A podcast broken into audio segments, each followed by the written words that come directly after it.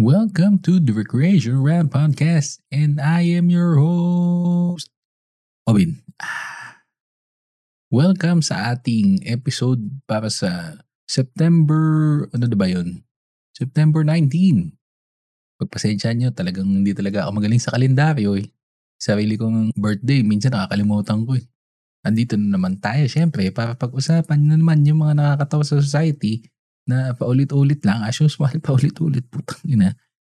Kaya nga, pwede bang ano, this time, anything under the sun na lang yung pag-usapan natin. Suyang, suyang, suyang, suya na ako sa mga issues ng lipunan. First of all, syempre gusto ko munang batiin to si King Charles, no? Kasi siya na yung bagong king ng England. And for sure, yung mga feminist na UK, nagwawala ngayon, sasabihin yan, So you telling us that the new queen is now a king, you bloody twat? Mahirap kalaban yung mga feminist na yan eh. Ha? Panalo lang dyan sila eh. Adi kayo na lang mabuhay sa mundo, mga babae na lang. Ewan ko kung mapadama nyo yung mundo. Pero pag nag-shopping kayo, kailangan kami magbuhat ng mga sinashopping nyo. Hindi nyo mabuhat. Well, alam nyo, to give credit when credit is due. Alam nyo, superior talaga mga babae. Siyempre, kaya nila mag-bear ng bagong buhay sa mundo. Diba? But then, kailangan natin mag-compensate eh. Ginawa tayo ng kung sino man yung creator ng mundo natin na compensated yung men and women So, if you mean equality and you're pertaining to such things na pagiging mas mabilis kaysa sa lalaki, pagiging mas malakas kaysa sa lalaki, eh, you're delirious. Para lang yan dapat yin yang. There's a balance. Kasi, evidently, may mga bagay na kayang gawin yung lalaki na hindi kayang gawin ng babae. And there are things na kayang gawin ng babae na hindi kayang gawin ng lalaki kahit pagpilitan pa natin. 'di ba? So, I'm not subscribing to the idea of equality na dapat pantay ang babae sa lalaki.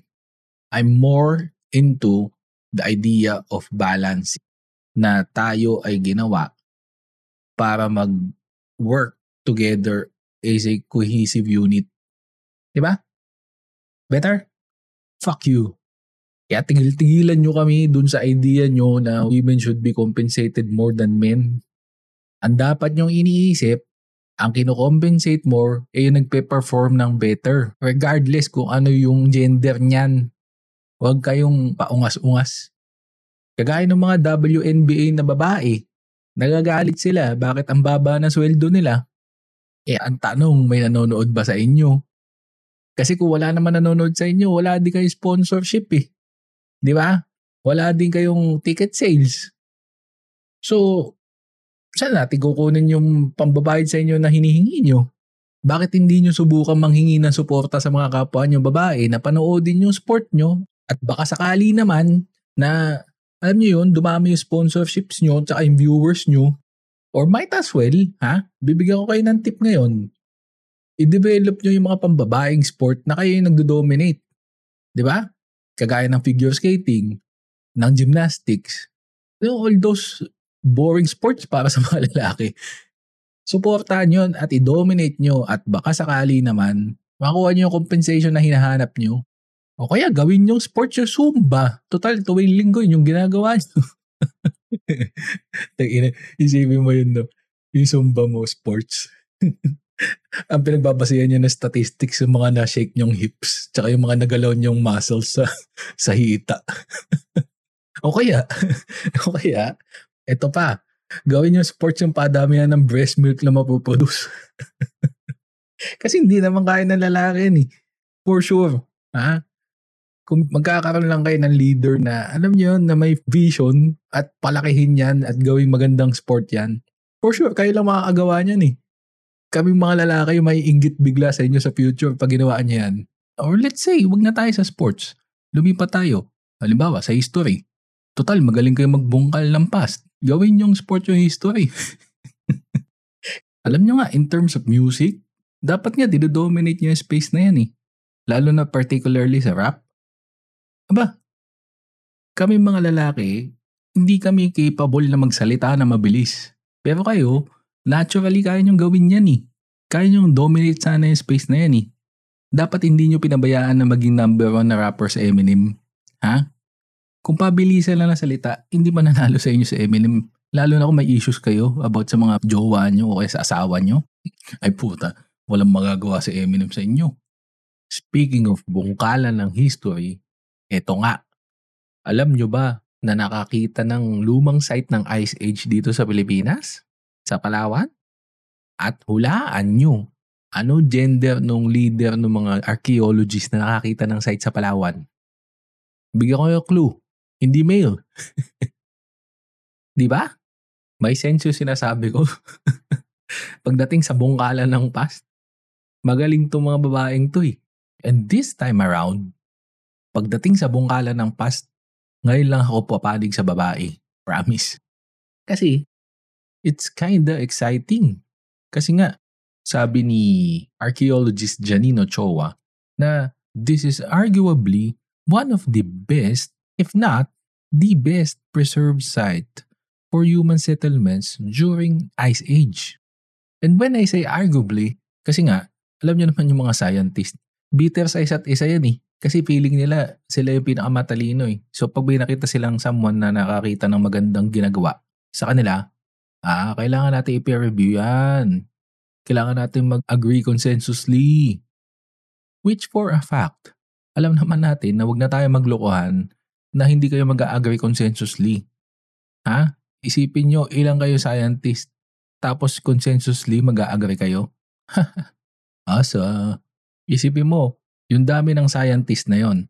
Tapos, ilan yung population ng mga babaeng scientist doon? For sure, hindi mag-agree consensusly ang mga babae na Kailan pa nag-agree consensusly ang mga babae? Ay, nag-agree pala sila kapag kinawento mo na yung jowa mo ng babae, yan, mag-agree together yan, magkakampihan yung mga, ano na yan eh, mga creatures na yan eh. Ha? Kaya hindi ako naniniwala doon sa Oceans, ano ba yun, Oceans 8 ba yun? Kung saan grupo ng walong babae na nag-work together, cohesively. Ay, Diyos ko, puta, kalukuhan yun malamang nag-ookrayan yan, nagsisiraan, nagiinggitan. Kaya imposible yung sinasabi doon sa Ocean's 8 na nakagawa sila ng magandang plano together at nag-work together sila. Anyway, going back dun sa cave nga, alam nyo ba na ito ay nasa Pilanduk Cave? Ito ay matatagpuan sa Quezon, Palawan. Ang research nito nagsimula noong 2016 kasi gusto daw nilang malaman kung ilang taon na talaga yung yung sinasabi na site sa loob. At napag-alaman nila na 20,000 years old na pala yun. Kasi na-curious sila if tama yung pinublish nung 1970 nung American anthropologist na si Jonathan Crest. So see, 'di ba? Pinublish na noong 1970, pinakailaman pa rin ng mga tao ngayon.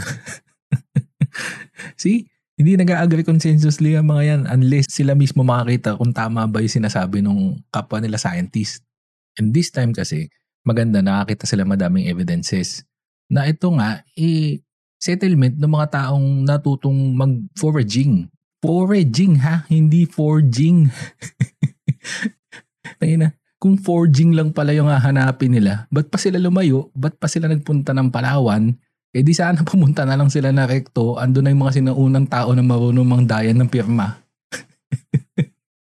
Ibig sabihin, ito yung paraan kung saan yung tao ay natutong mag-survive sa pamamagitan ng pagkain ng mga malilit na hayop, ng birds, ng plants, or pag-scavenge, o sa Tagalog, yung pagkolekta ng mga pwedeng papakinabangan do sa mga napatay na ng ibang mga predators at hunters. Meaning dito nagsimula yung ano, panahon na kapag kinatay nila yung hayop, papakinabangan nila yung mga buto or other mga, mga ngipin, o kung ano man pwede nilang gawin. Gawin nilang trophy yung mata ng hayop. Or yung balat, gawin nilang coat. Ba? Mga ganun. Tipong ganun. Basta. Okay lang. Pinagpapaliwanag niyo pa ako. Hindi naman kayo pulis eh. Wala naman akong kaso eh. Naghang tuloy ako eh. Napunta sa loop yung utak ko eh. And sabi nung archaeologist na yan, possibly, ito daw eh isang evidence kung paano nag-adapt ang mga sinuunang tao sa nangyayaring changes sa climate ng panahon na yon. Which is also the same as to what we are experiencing today.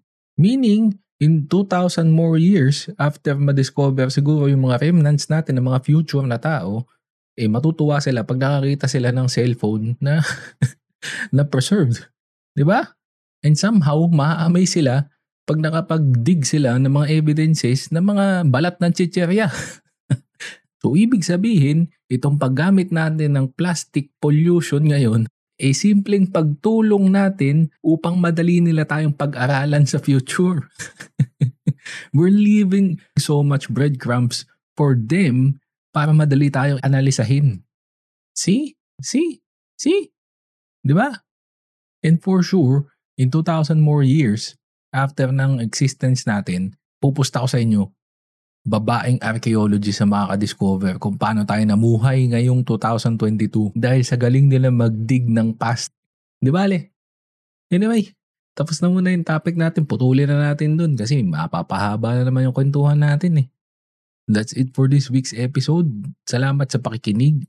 At pagpasensya nyo na kung medyo late kung mapapublish, syempre, alam nyo na, nakipag-date pa ako hapon sa aking sinisinta. Thank you for listening. If you want to hear more of my fun rants, you can follow us on Spotify, Google Podcasts, and Apple Podcasts. See you next week. Woohoo!